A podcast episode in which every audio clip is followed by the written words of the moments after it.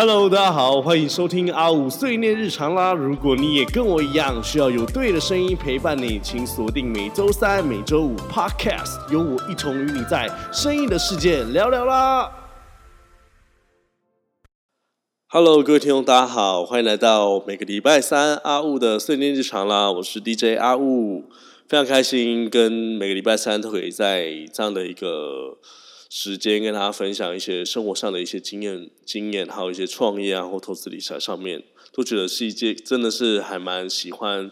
每天每个礼拜，就是每个礼拜这样的一个时刻啦。那其实上礼拜呢，我们上礼拜我就去台北，然后参加了两天的一个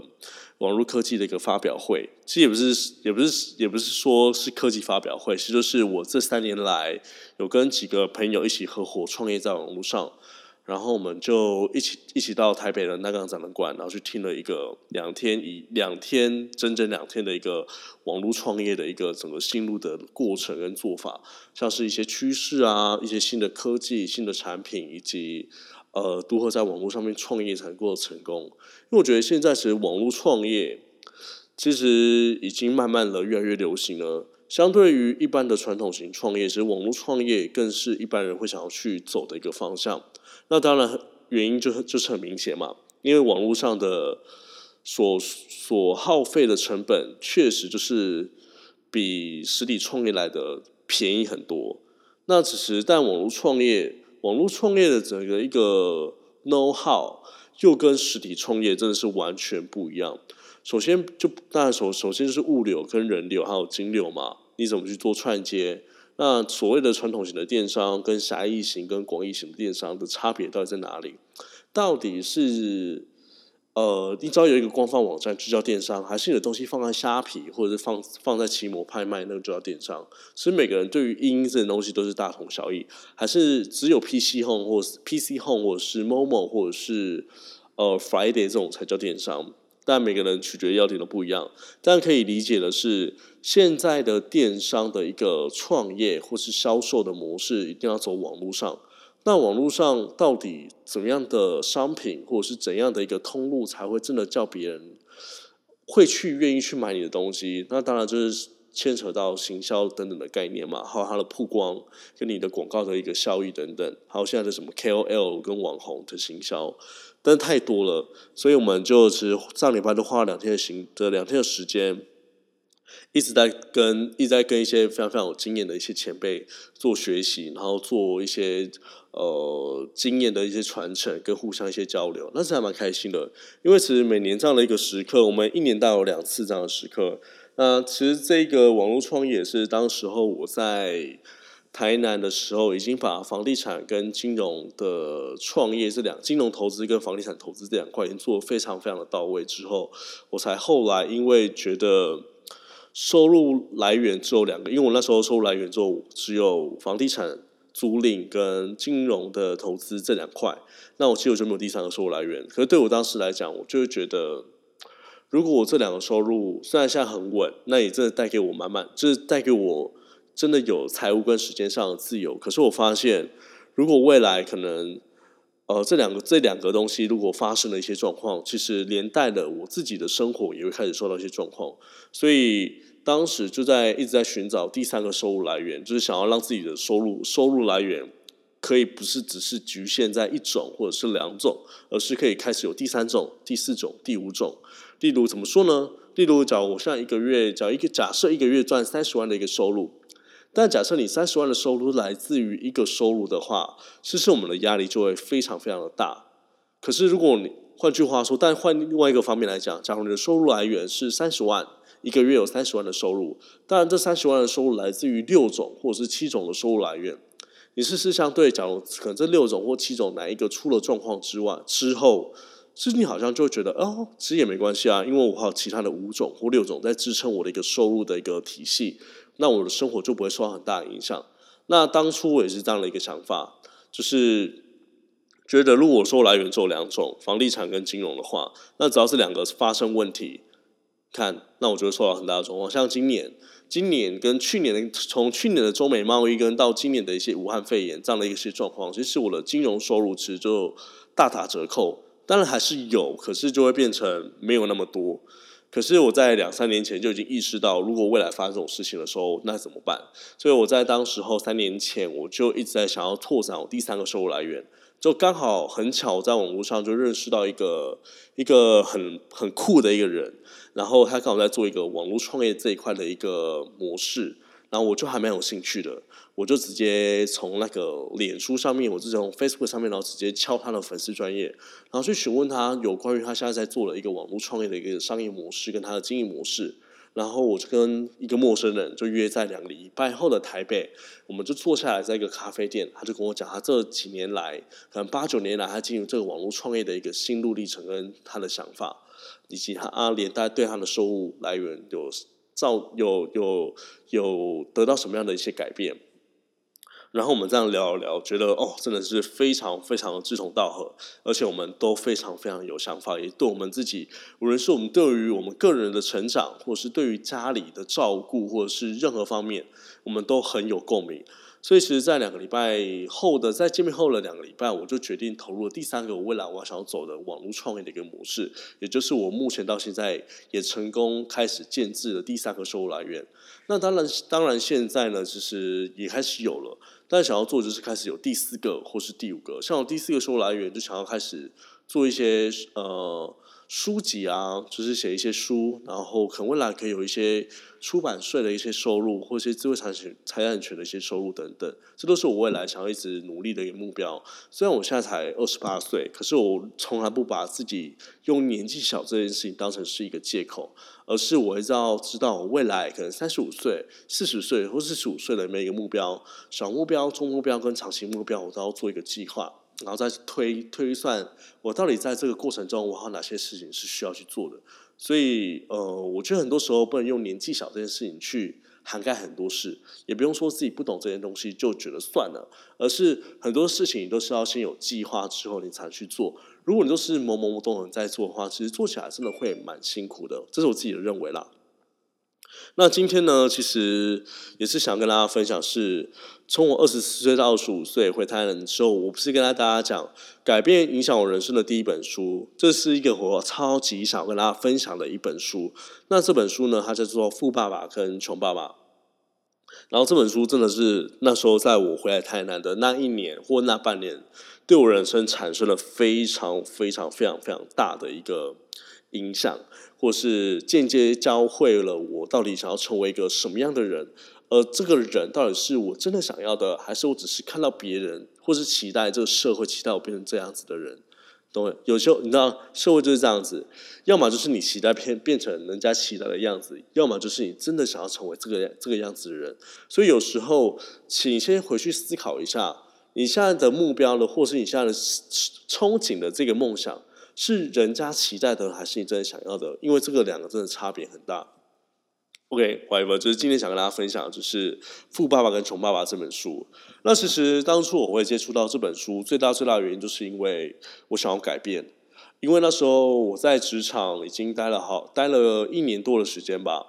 然后我也大家可以知道我在职场未来十几、二十年或三十年之后的样子。大家就说啊，怎么看的？你怎么会进去一年就知道未来职场二十年、三十年之后的样子呢？其实就很简单嘛，就是你到一个职场，你就会看到一些非常非常年长的一些长辈，或者资深的一些前辈，你看到他们的聘接、他们的职称、他们的他们的收入、他们的薪水，你大概就可以意识到，哦，原来未来我只要待这十年、二十年或三十年，未来我大多大概就是这个样子了吧？大家可以理解我意思吗？甚至。甚至如果这个人如果都没有从他的上位那边退下，他这个职位退下来的话，那这个职位根本压根不会空缺出来，你也没有没有这个可能可以升上去嘛。所以那时候我就在思考，我到底真的有想要在这这份工作从事一辈子吗？或者是这真真的是我想要的的工作环境吗？所以我在回来台南的那半年开始呢，其实我就一直有一个好想要不用工作。好想要有，好想要，好想要开始想要做自己真的喜欢做的事情，但是又碍于一些生活的压力、薪水的压力、房租的压力，或者这些嗯吃饭的压力。你知道，饭钱台北饭钱是很贵，所以回来台南那那半年呢，我就一直在思考人生的一些方向。但我知道，如果我现在想要跨越另外一个另外一个环境的话，我要做的就不能再是用员工的思维在看待创业或者看待投资这件事情，而是应该像换一个思维去看待这件事情，这样我才在在走这条路的过程中，才不会跌跌撞撞，或者是才不会有一些错误的一些决策。所以那时候我都接触到了这本书，叫做《富爸爸跟穷爸爸》。当然，其实这本书一直在房间，大家都都有在一直在讨论这本书到底它是到底是一本一本一本什么心灵鸡汤的书，还是一种废话的书，还是真的是一个 Bible？对我来讲是一个圣经的书。那我其实可以跟大家讲，这本书啊，它真的就是我人生到现在，从二十四岁现在二十八岁，快二十九岁的这个阶段，它就是一个 Bible。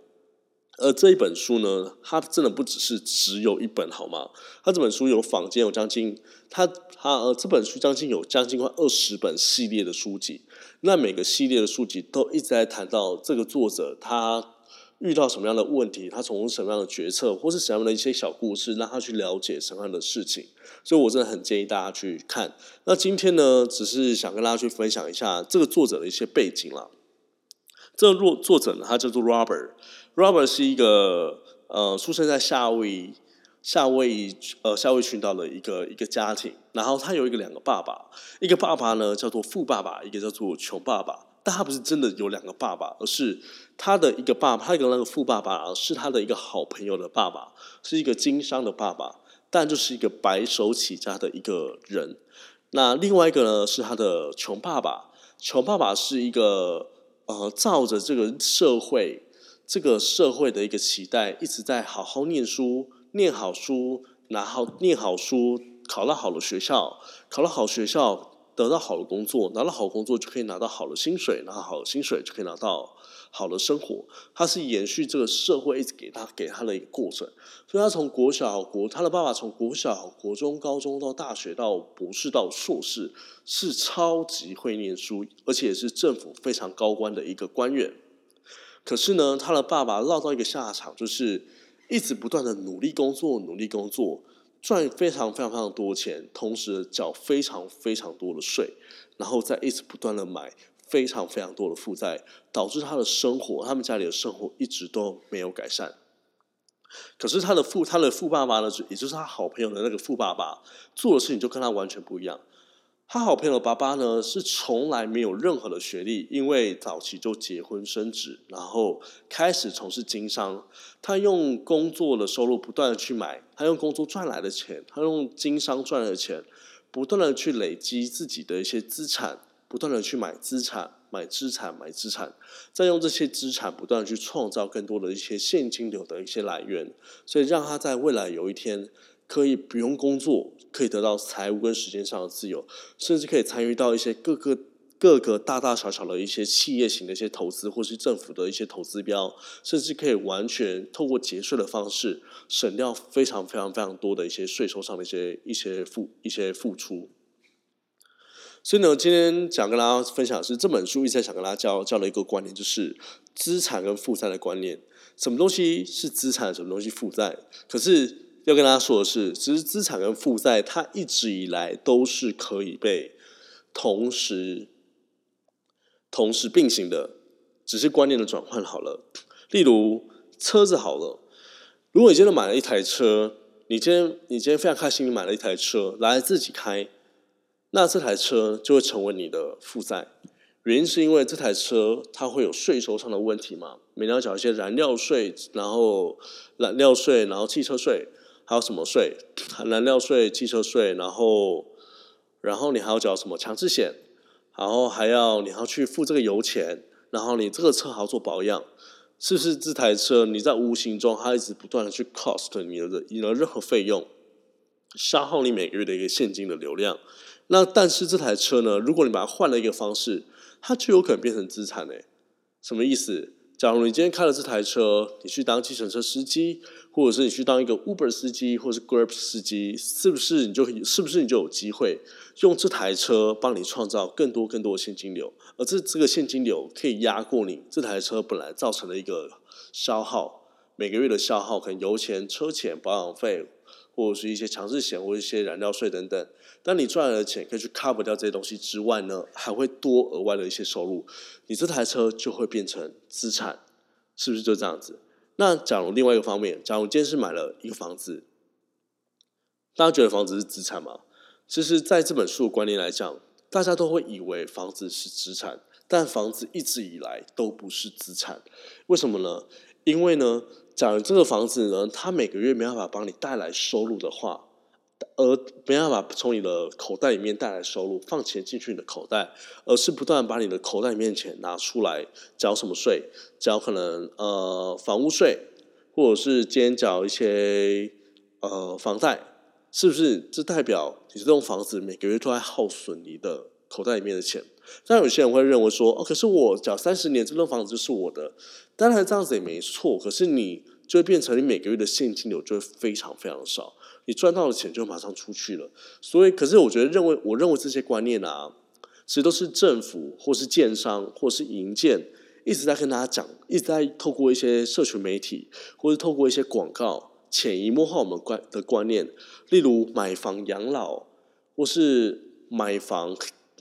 可以增加你的资产，但是我认为都不是这样子，这这些都只是一些广告上面的一些手段罢了，所以啊。可是，如果今天换了一个方面哦，你把你的你买了一个房子，你把这栋房子拿去做出租，拿去租给有需要的人，他可能现阶段还买不起房子，但他现阶段先先可以租得起房子，是不是这就是一个一个方式？这没有，这只无无怪无无外乎说，它会不会让房地产上涨？其实根本不会，你只是把这样的一个物件租给一个有需要的人，那这个人呢？那是不是你这栋房子？那是你这栋房子，它的房贷就会有租客帮你去缴，然后除了缴之外呢，他会每个月帮你带来额外的一些租租赁上面的一些租金上的一些收入。你看，你换了一个方式，如果这栋房子是自己住的话，它就会变成负债；但如果如果你把这栋房子租给别人的话，它就会变成资产。那还有什么？手机也是嘛？如果手机只是买来，然后就在玩玩玩游戏。或是买来是在跟朋友聊天，可是有些人不是哦，他买了手机是要拿来做生意的，所以有些人就变成手机变成负债，因为他来玩游戏；但有些人拿来做生意就变成资产。还有什么人也是啊，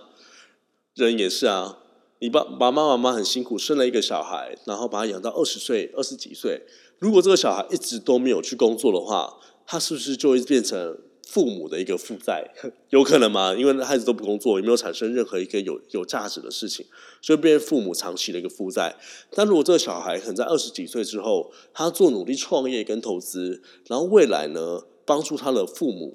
退休，每个月给父母五万块、十万块的一个生活费，是不是这个小孩就变成父母的资产？所以其实任何事情都会变成资产。任何事情也会变成负债，只是我们要我们要知道的是，我们现在对于的，我们现在看的这件事情，它到底是资产还是负债？以前我在看这本书的时候，我都会觉得，哎，对啊，很有道理。现实中不就是应该这样子做吗？但如果你看完这本书开始后，你就会发现，哎，为什么书上讲的这些道理，到后面应用在现实生活中，好像都不是那么有道理，而且好多人都不会这样做。这就是变成，这就是我想跟大家讲了。为什么有些人会可以得到财务跟时间上的自由，但却有一大部分的人整天都要为钱所困，然后为钱工作，而没办法用钱去帮他做工作，这就是非常非常大的一个差别。然后这本书呢，其实又提到一个，呃，一个我觉得很重要的观念，它的观念就是 ESBI 象限。我不知道我听众们有没有听过这个这个象限？那其实 ESBI 呢，其实很多一些呃很很多人都去提到这个象限。那其实想跟大家分享的是什么叫做 ESBI？一呢就叫 employee，就是所谓的雇员。所以我们我们人出现在这个社会的时候，我们进入到职场的时候，我们就会被自己分入到 ESBI 象限里面。那一呢就是雇员，就是一个员工的身份。那员工的收入来源叫做薪水，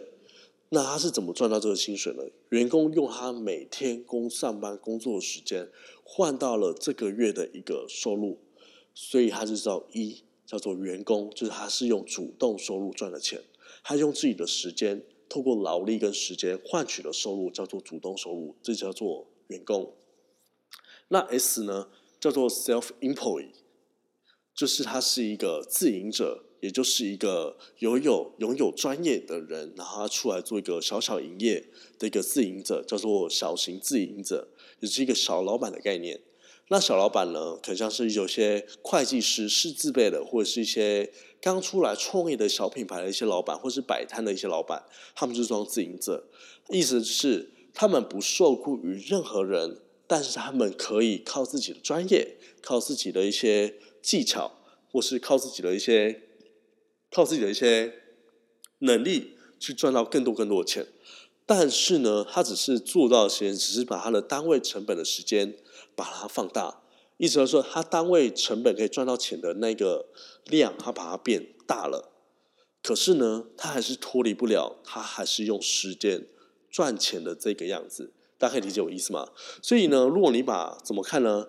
？E S 呢，就是在我们的左半边，E 跟 S 左边左上角跟左下角。然后我现在跟他他谈论的是右半边的 S 的 B 跟 I 象限。B 象限叫 business，就是一个企业体，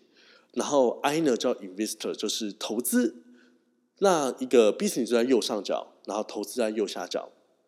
那我们现在聊聊投资好了，呃，现在聊聊那个企业好了。所谓的企业就是这个人他建立了一套的系统，他透过这个系统呢，然后他肯花五年、十年、十五年的时间，他在这个系统建制了一个 SOP，让有人让自己。他让建制的这个 SOP 可以在未来透过这个系统、这个企业、这个公司不间断的帮自己赚来非常非常多的钱。像我们现在目前看到所有的大企业都是这样子来，透过非常多时间的一个长久的努力，像是我们的统一集团，有台湾将近五千多家 Seven 的一个体系，就是他从零到现在。所以他到现在他自己 seven 都不用卖任何东西，但是他旗下所有的 seven 的加盟者都会帮他卖所 seven 统一集团的一些商品，或像是红海集团，郭台铭已经不需要去管理这家公司，可是这家公司会不断的、不断的帮他创造非常非常多的收益，这就是一个企业体非常非常厉害的事，或者是像是房地产好了，我们我们呃像我可能。呃，投资了非常非常多房地产，起初非常非常辛苦，因为买买一栋房子非常非常辛苦嘛，你的门槛非常非常高。但是呢，当你开始慢慢的投入这房地产长久的一个复利跟长久时间跟一些资本的话，其实像我们现在就不用工作，我们的金融、我们的房地产，跟甚甚至我们的一些创业的一些呃一些公司，就不断的帮我们带来非常非常多每个月的一个现金流。这个就是一个企业真正。能赚到被动收入的样子，这个叫做被动收入。所以，我们左边呢都在讲的是主动收入赚钱，那我们右边呢都在讲被动收入赚钱。那最后呢，投资也是一一样嘛？投资也是一样。如果你今天是投资金融商品，你今天投资区块链、虚拟货币，或是投资房地产，或是投资新创公司，我们要做都是我们想要让我们的钱用我们的钱去创创造出更多的钱，希望我们的钱可以帮我们赚钱。这就是被动收入，但我们又不需要花到额外的时间，花到自己的时间或花花到劳力，这就是左半边跟右半边之间的差别。那我这几年呢，其实都在做一件事情，我跟起初跟大家一样，因为我我都是透过我们都是透过这个社会的一些社会的期待跟社会的成长，不断在演进嘛。学校本来就是创造工人的一个一个一个工厂。大家可以理解吗？学校是创造功能的工厂，因为起初在工业时代的时候，非常缺少工人跟缺少人力，所以创造出了学校这一个体系，帮助企业可以拿到更多更多的劳力，所以创造了学校这一个阶段。可是我们要意识的知道是，如果你知道学校是创创造创造劳力。工人的这个这个这个工厂的时候，我们就要意识到自己不要成为这个体系的一份子，而是我们要去了解，我们可以值得更好的。可是这件事情呢，就连我们学校的老师都没有法教给我们，原因是因为学校从来都不教任何财商的一些教育，所以在《富爸和穷爸爸》这本书就一直在提到是。他现在提到这本书，他说：“我现在教给你们的都是学校不会教给你们的，因为老师自己也不知道，他们就是学校体系的一个产物，而我们要做就是，而我们现在要做就是，把更多更多的财商的教育，甚至 ESBI 象限的这种财商教育，教育给社会大众的每个人，让大家知道我们可以值得更好的生活。我们不再不再是需要主动的收入而已，我们还需要被动的收入，因为只有被动的收入才能让我们得到退休的生活。那到底什么叫做被动收入可以拿到退休的生活？我想跟大家分享是，其实被动收入啊。它很难去创造，因为它必须要是你没有之后才会还会有，就是你没有主动收入之后，它还会一直给你钱，这是一件很重要的事情。怎么说呢？呃，假如你今天不用工作，一个月有两万块，但你又做一份两万块的工作。你这样一个月就有四万块，其实听起来就会觉得，哎，还蛮轻松的，对不对？就觉得，哎，我的生活这样就很好过了。可是很多人都会把，很多人都会忘记一件事情，就是他根本没有被动收入两万块，他只有主动收入四万四万块。可是大部分都会把他主动收入四万块拿去做花掉，花掉之后你怎么用？你用什么钱去创造你额外的、额外的一个被动收入？所以这个就是我一直在跟大家提倡，是延迟享乐到底是多么重要一件事情。所以，其实我在呃看完《富爸爸跟穷爸爸》将近二十本书系列之后呢，我就得到了一个很棒的观念，就是我现在所有赚的钱呢，我还是会把它一大部分都存起来，我还是会很克制自己的所有的消费。我不会因为一个月如果从三万赚到三十万之后，我就开始花一个月花三十万的钱，而是我还是维持我一个月花三万的一个习惯。因为我知道剩下的钱都是要去做投资的，都要去做投资的。如果呢，我变成那一种一个月赚三十万，一个月赚三我就花三万，一个月赚三十万我就花三十万，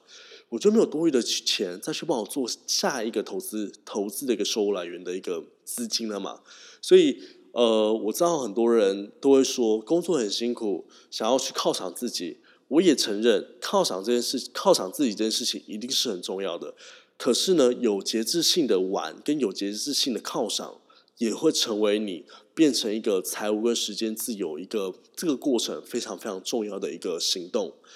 但是如果你因为同财的关系，让自己让这一块跑掉的话，你就会变得非常非常可惜。所以呢，跟大家讲，《富爸跟穷爸爸》这本书真的非常非常好看。拜托你看完第一本之后，一定要从他最前面的书慢慢的往前推过来。我会开始把，我也会跟大家一样，其实我每年我都会在重复看《富爸穷爸爸这本书籍，因为即便我到现在，我在做一些决策的时候，我还是都会遇到一些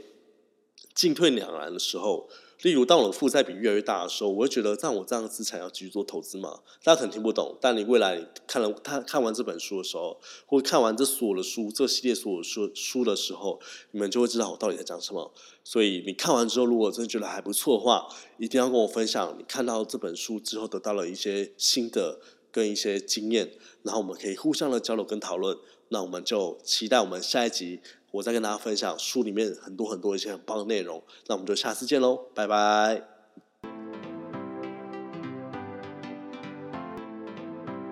感谢收听今天的 Podcast，记得每周三、每周五晚上六点，我们一同在阿五碎年日常见喽！也欢迎持续关注跟订阅 Spotify、KKBox，或者可以追踪我的 IG AWO 零一一八，给我更多建议喽！我们下集见。